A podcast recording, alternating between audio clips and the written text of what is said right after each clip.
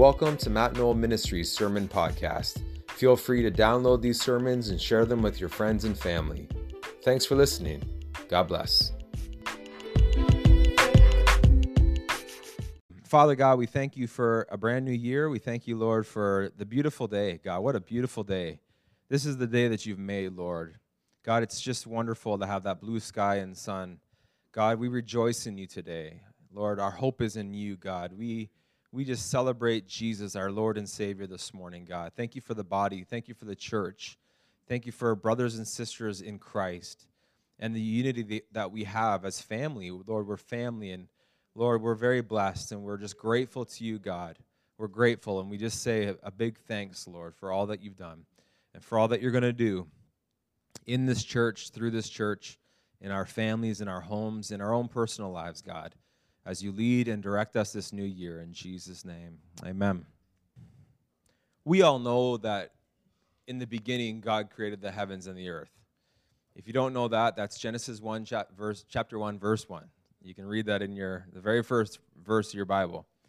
But we all know that in, in the beginning, God created everything, and He created it perfectly. It was beautiful. And He said, actually, that every time He'd create something, He said, and God said it was good. And then when he made people, he said, and God said it was. When God made people, he said it was very good.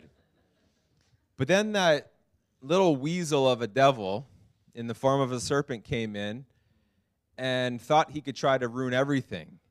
And he did a great deal of damage for sure by bringing sin into the world. He tempted Eve, and Adam and Eve both fell into temptation of sin, which is simply uh, doing something that is against God, period. That's sin, that's disobedience.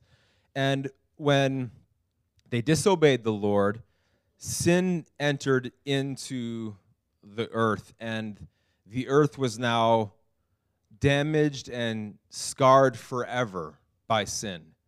Forever. The state that it's in today that we see we see the fruits of sin all over we see it in government we see it in, uh, in our jobs we see it on tv we hear it on the radio. It, sin is everywhere. The, you see the, the fruit of sin, the, the reality of sin.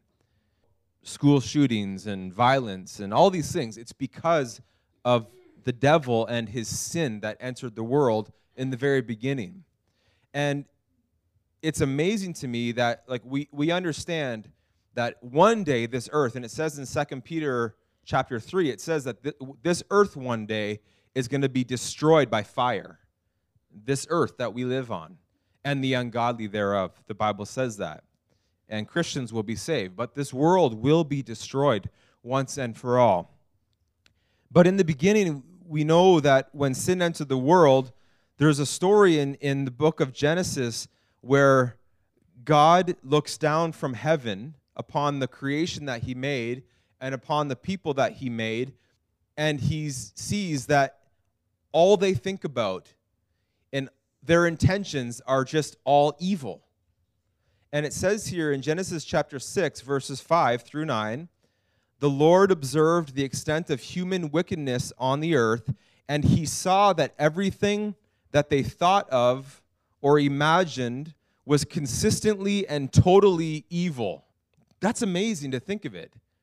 That all the people were just, they were all about sin and evil intentions. So the Lord was sorry that he ever made them and put them on the earth. It broke his heart.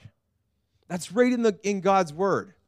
He was sorry. Another version says he regretted making people because of how sinful and disobedient against him, their very creator that they were. And the Lord said, I will wipe this human race I have created from the face of the earth. Yes, I will destroy every living thing, all the people, the large animals, the small animals that scurry along the ground, and even the birds of the sky. I'm sorry that I ever made them. But Noah found favor or grace in the eyes of the Lord. This is the account of Noah and his family. Noah was a righteous man the only blameless person living on earth at that time, and he walked in close fellowship with God. So God saw everybody was all about evil and sinful intentions and ways, but then Noah was righteous. Noah's heart was towards God. Noah wanted to obey God. And the Bible says that Noah walked intimately and close with God. He was in relationship with his creator. He was a righteous man living in an evil world amongst evil people. And in verse 13 it says So God said to Noah, I have decided to destroy all living creatures, for they have filled the earth with violence. Yes, I will wipe them all out along with the earth. He's speaking to Noah. Build a large boat from cypress wood and waterproof it with tar inside and out, and then construct decks and stalls throughout its interior. Make the boat 450 feet long, 75 feet wide, and 45 feet high. That's a big boat. This isn't some canoe. Leave an 18 inch opening below the roof all the way around the boat.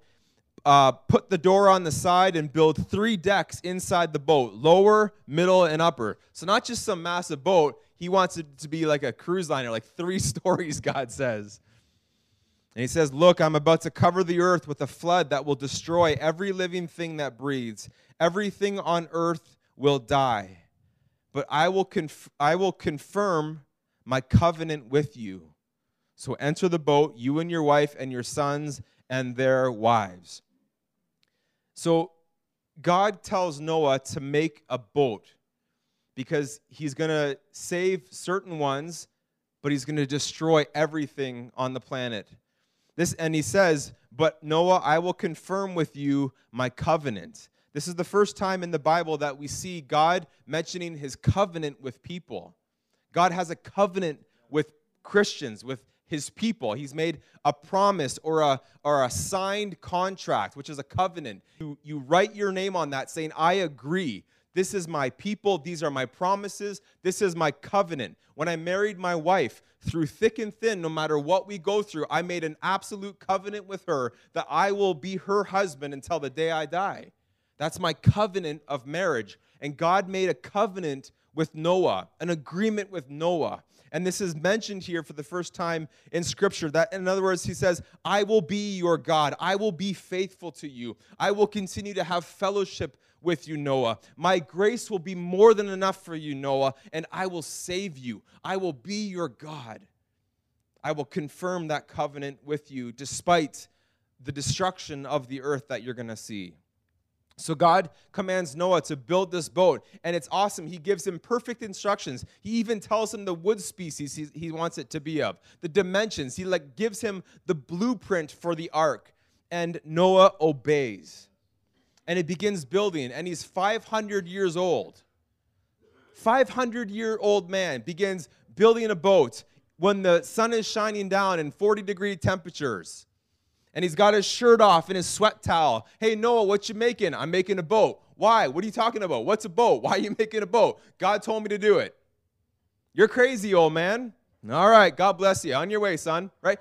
Noah starts Noah's being obedient. He takes the instructions from God and he's been he's being obedient. You can imagine the people saying, "Look at this fool. He's building a boat in the middle. Oh, a rain's coming. God's going to destroy the earth. God, God spoke to me. A flood's coming and you'll be destroyed. I'm making a boat for those who want to be saved. This boat will be done. And Noah begins to be obedient to God. In Genesis 7, chapter 7, verse 5 says, Noah did all that the Lord commanded him. Noah was 600 years old when the flood waters came to the earth, and Noah and his sons and his wife and his sons' wives entered the ark to escape the waters of the flood. So here's the picture that we're at now.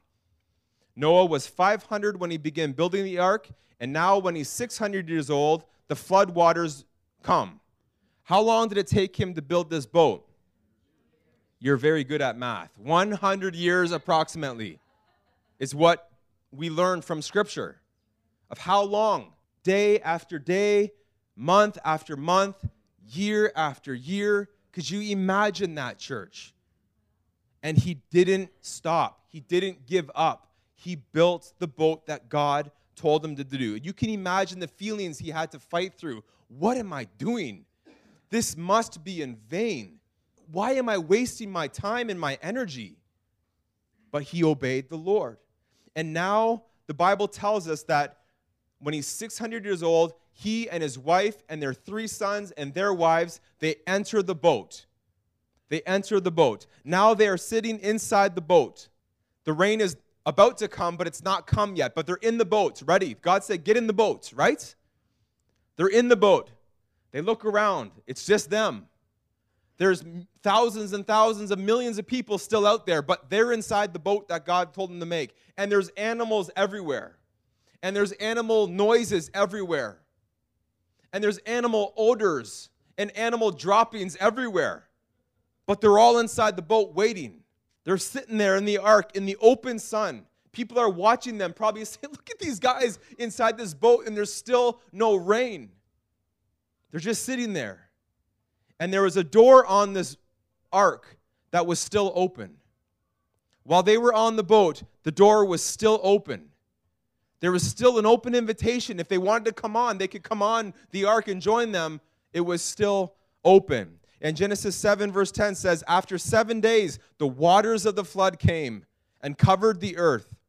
When Noah was 600 years old, on the 17th day of the second month, all the underground waters also erupted from the earth, and the rain fell in mighty torrents from the sky. The rain continued to fall for 40 days and 40 nights.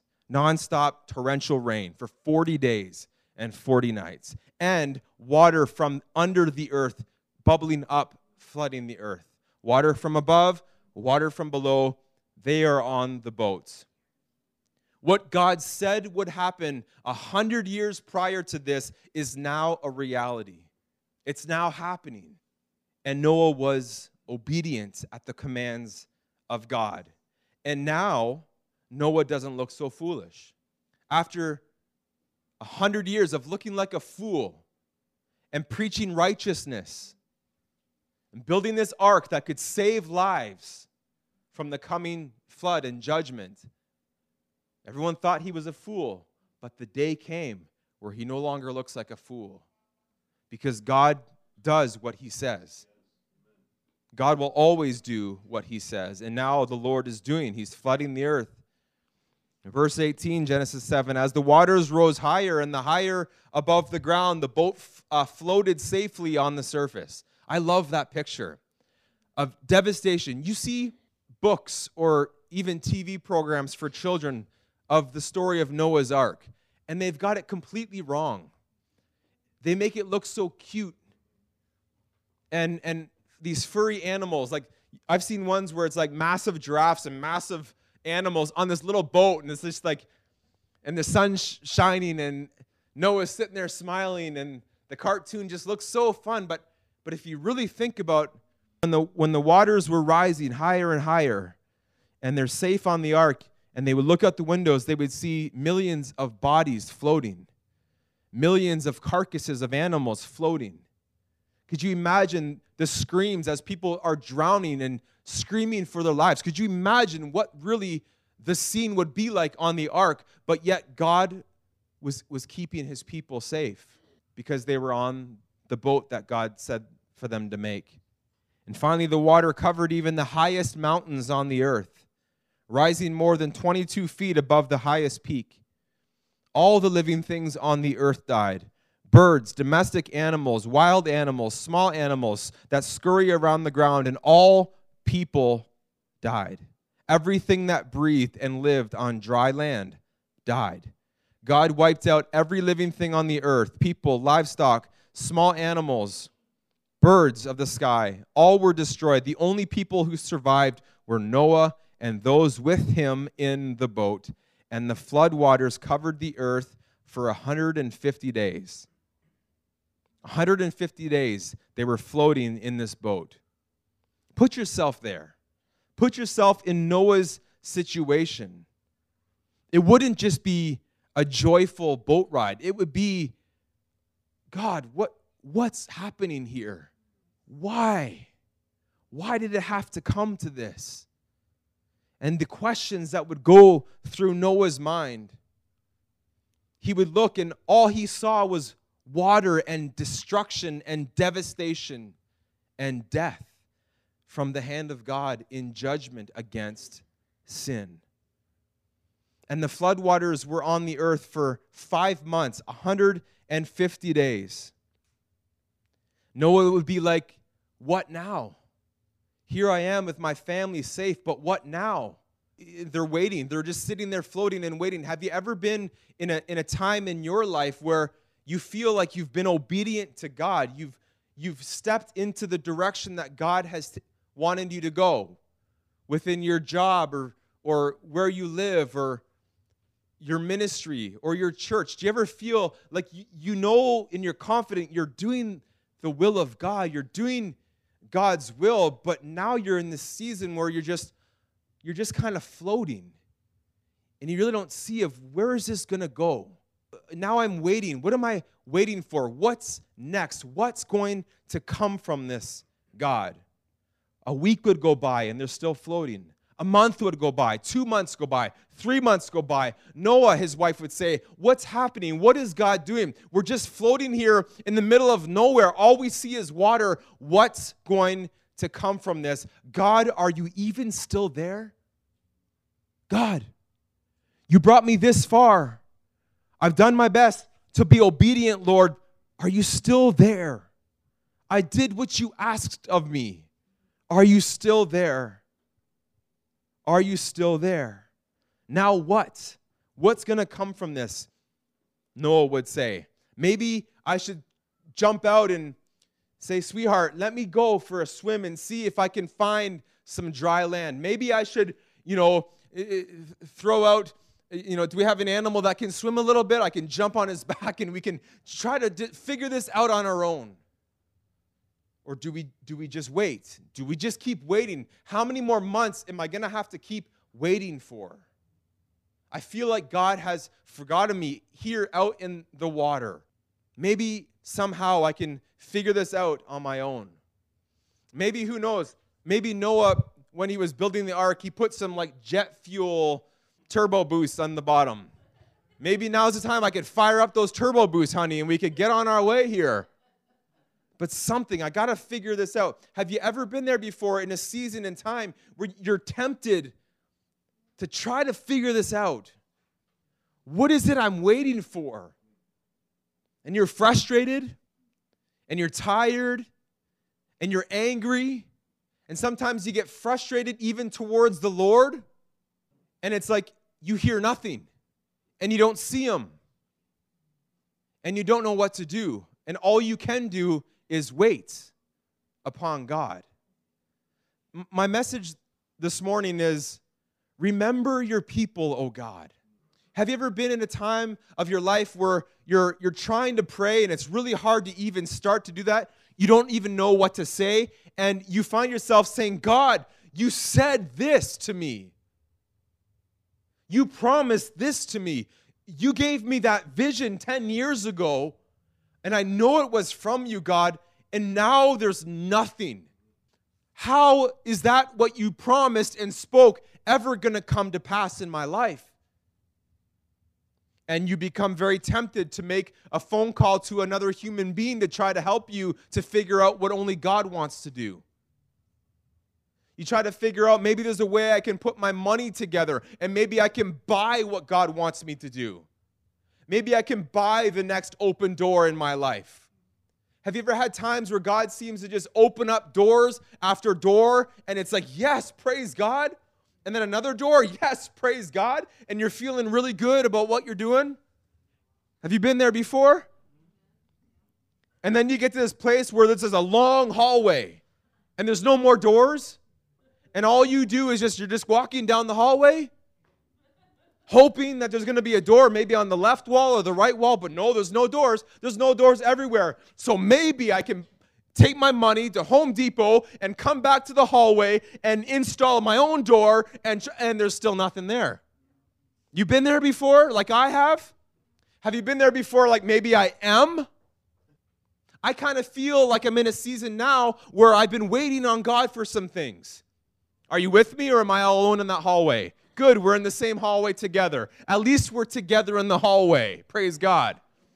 But all you can do is say, Lord, please remember me. Remember what you promised to me. And you got to resist those temptations to try to figure it out on your own. that will lead nowhere. It will lead to more frustration and make things worse. It will. It will make things worse. Don't jump in the, off the boat and try to swim. Don't do that, Noah. That's bad. I'm sure his wife slapped him and said, No. Right? He didn't really say that. I'm Genesis chapter 8. Listen to this. I love this. Genesis 8, verse 1. But God remembered Noah. After five months floating in the water, questioning, wondering, waiting, God remembered Noah. What did he promise Noah before the waters even came, before he even started making the boat? He says, Noah, I will, I will confirm my covenant with you. I will remain true to you. I will be faithful to you. I'll see you till the end of this. I'll take you through it. That's his covenants. God's covenant is forever. For you and me this morning, if you're a Christian, God's covenant with you is forever. You are in covenant relationship with God like a husband and wife. We are the bride of Jesus Christ. Amen. We are in covenant relationship. You can be at peace, absolutely peace, knowing that Jesus will never cheat on you. Jesus will never get eyes for another and cheat on you and leave you. You are in covenant relationship forever with Jesus Christ. And God remembered that. And he said in 8 1, God remembered Noah and all the animals and livestock in the boat. And listen to this. I love it. What does God do about it? He sees them. God looks down and sees, oh, yeah, wait, Noah's still on the boat, right? I got to figure this out for him. Because I told him I would, right? I got to remain tr- true and faithful. Five months is long enough for him. And it says that God sent a wind to blow across the earth, and the floodwaters began to recede. Whoosh when I read that verse this week, I was like, God, that's so powerful. God, in our lives, for the church today, in our own spiritual walk with you, God, in those times where we feel just consumed by water and life, God, would you please bring us into a season where you remember us in your faithful covenant, God, and you blow your, your faithful wind across our lives individually and we begin to see those waters recede and we begin to see those doors begin to appear that we can open into new things that God has in store. Amen. And it blows the wind across the earth. The floodwaters begin to recede. The underground waters stop flowing and the torrential rains from the sky were stopped.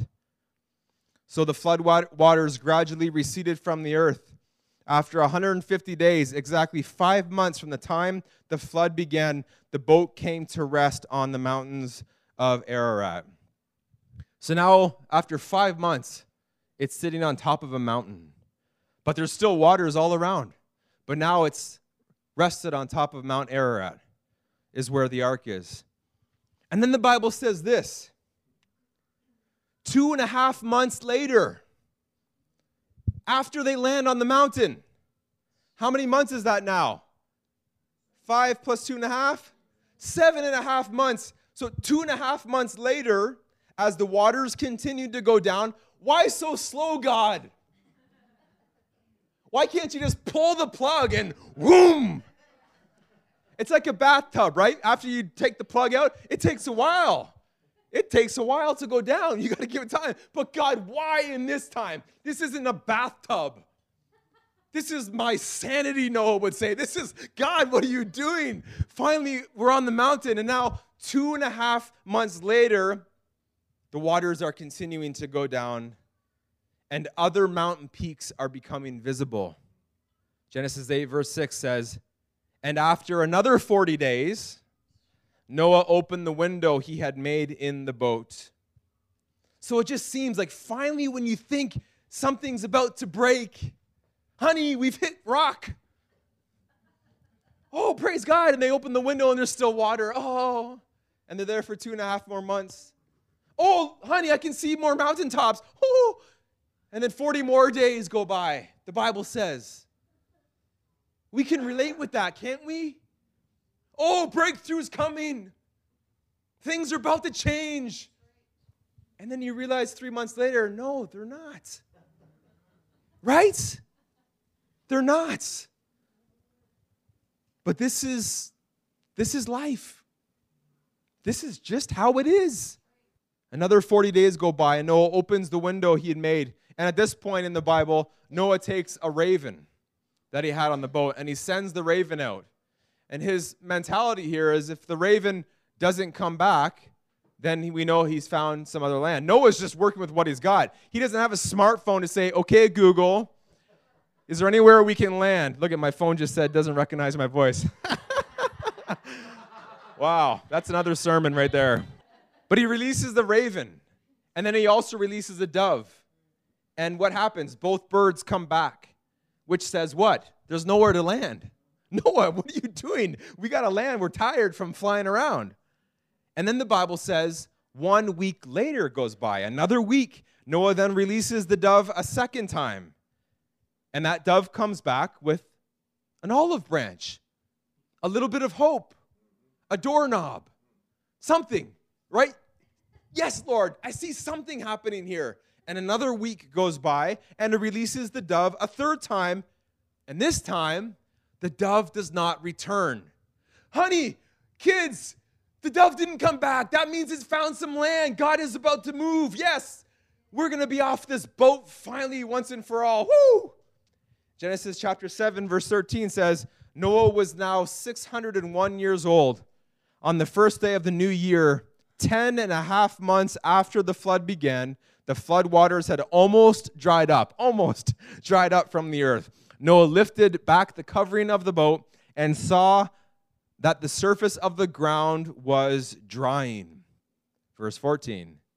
Two more months went by, and at last the earth was dry. I'm reading the Bible to you, but just when you think, just when you think there's more waiting, there's more waiting. Oh God, what are you doing to me here? And then God said to Noah in verse 16, Leave the boat, all of you, you and your wife and your sons and their wives. And they were off the boat. Finally, 12 and a half months later. And then that was plus on top of the time building the ark. So from the time that God said, start building the boat, that was 100 and years. And then it was a year and half a month on the waters until God finally brought them to dry land, finally, once and for all. Finally, God remembered Noah he remembered him, as it says in Genesis chapter 8. So this morning, I ask myself, what, what am I waiting for from God? You can ask yourself, what, what, is, what is that thing that you're waiting for from God? You know what that is. Maybe it's numerous things.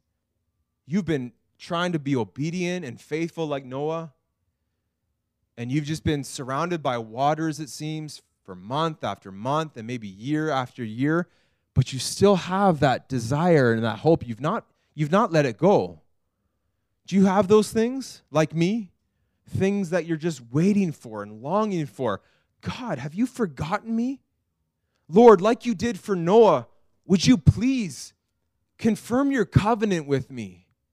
Lord, would you please, in all reverence before a holy God who can wipe me off the planet, would you please act speedily for me, God? Listen, God, God, in those types of prayers, God knows your motive. If your motive is wrong, please don't pray that prayer. If you're not in a position where you can be that open with the Lord, say, God, I'm, I'm frustrated right now. God, I don't understand what you're doing right now. I'm trying to trust you, Lord, but I'm struggling. God, please, you know my heart. You know I'm here in reverence and honor before you, God. But Lord, when? How long? How long, God? How long do I have to wait? When will I ever see this change come? When, when can I finally stop praying and making requests to you and begin just praising God because the answer has come? God, when will that time come? We all have those times in our lives. And it's absolutely crucial that you don't try to figure it out. Stay on the boat and keep waiting because God said he will, he will be faithful. He will keep his covenant with you and with me. That's his promise. That's his promise. He will fulfill those plans and those purposes that he has for us. He will. Do you believe that? He will. Cindy and I have things that we long to see happen. And there's times where it's more pressing and we're more excited about it. And then life kind of happens, and maybe a year goes by. It's still there, but a year goes by and we kind of forget about it a little bit. But it's still there, it's never left. And then something will remind us of it, and then we get more passionate about it and we begin to pray more about it. God, here we are. Remember that thing that you told us would happen? Lord, we, we, we now we've we still don't see it happening, God. Remember, please, remember us, Lord. We're still here, God, and we're trying to be faithful. And the Lord will remain true. And we finally read in Genesis chapter 9 God said, I'm giving you a sign of my covenant with you. I'm giving you now a sign of my covenant with you, Noah, and with all living things for all generations to come. I have placed my rainbow in the clouds it is the sign of my covenant with you and with all the earth. When I send clouds over the earth, the rainbow will appear in the clouds, and I will remember my covenant with you and all living creatures. Never again will floodwaters destroy all the life. When I see the rainbow in the clouds, I'll remember the eternal covenant between God and every living creature on the earth. And God said to Noah, Yes, this rainbow is a sign of my covenant that I'm confirming with all the creatures on the earth. I remember, we don't see a rainbow too often, right? And if I'm honest, when I see a rainbow, I'm like, wow, that's beautiful. But I don't get all spiritual and, oh, like, I, I just, I don't do that. If you do, that's fine. But I, I just don't. But I remember one time in Orillia, the Lord gave, Pastor Mike told you that he, he led him to a 40 day fast. And I remember the last day of his fast. Remember that? The 39th or 40th day of his fast, right near the end. God put this beautiful rainbow in the sky. And I remember, I remember when we saw that, it wasn't just, oh, that's beautiful. That there was something there. That was a rainbow that was like, Lord, I, I still don't know what that promise meant. I still don't know what it meant. But it, if anything I got from that, it was that the Lord is still with us. Because if I'm honest, we, we continued in ministry after we saw the rainbow, and it didn't change. It actually got worse, and then we moved back to Waterloo. But wait a second, you saw a rainbow. Didn't you grab hold of all the rainbow? Don't put your hope in the rainbow. It's just, my point is that whether there's a rainbow or not, we, we got to hold on to God and His promises. That even when life stinks and things are hard, and you're not seeing anything that you feel God's promised to you, just know that that time will come. It might just be, just wait two and a half more months, and then 40 more days, and then another week, and then one more week. It just might be that way.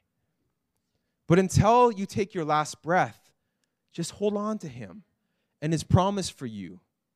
And know that He has not forgotten you. He's not forgotten you. God is well aware of your desire and my desire for things that we want to see the Lord do, for things that we're longing for, things that He's given to us. God has not forgotten you. He will remain faithful to you. We read the words of David in Psalm 13. I love David because he's real.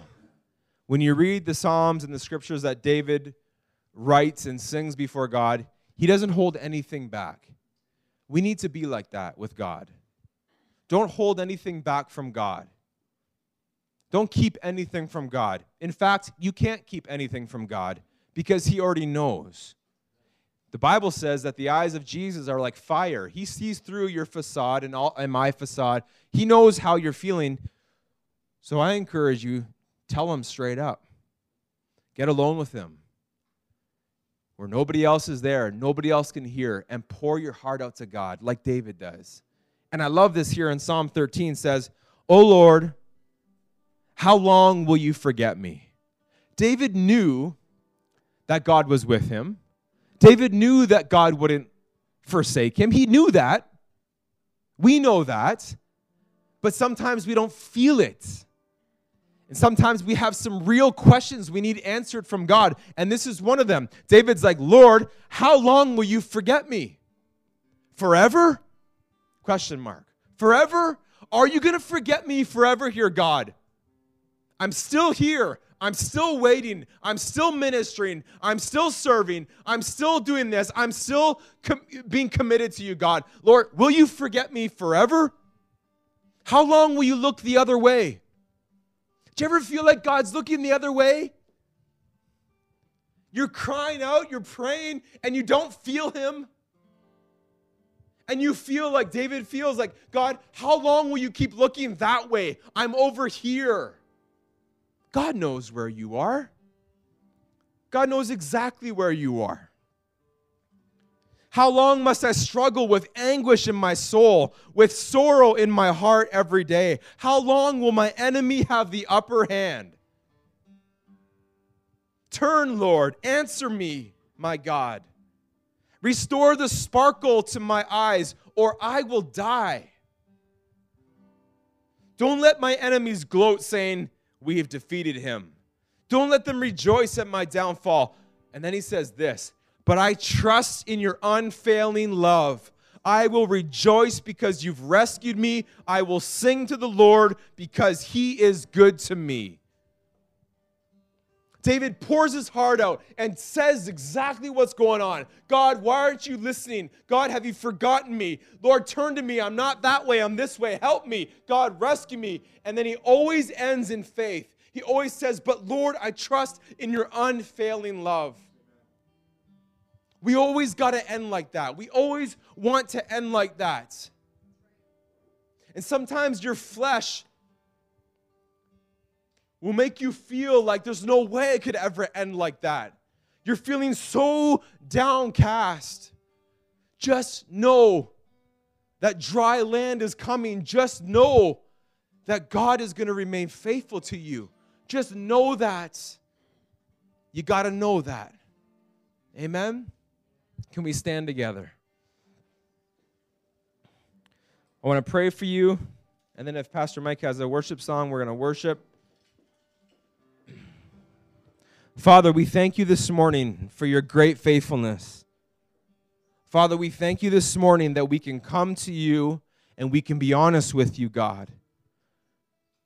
We thank you, Jesus, that we don't have to understand everything. We thank you, Jesus, that, Lord, even when life is so dark and, and, and, and hard and weary, oh God, we thank you that we can put our trust in you and your unfailing love. Would you help everybody here this morning to continue trusting in your unfailing love, God? Thank you for the covenant relationship that we have with you. You are faithful, you are with us.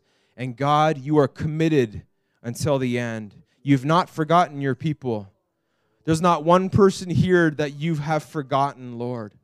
So as we move forward, God, in this new year, Lord, as we move forward in this day, God, we will remember that you are with us. And oh God, our prayer right now is that, Lord, you would remember us.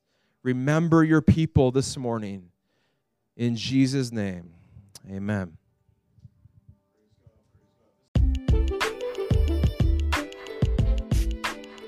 Thanks for listening to Matt Knoll Ministries Sermon Podcasts. I trust you were blessed by today's episode. We'll see you next time. God bless.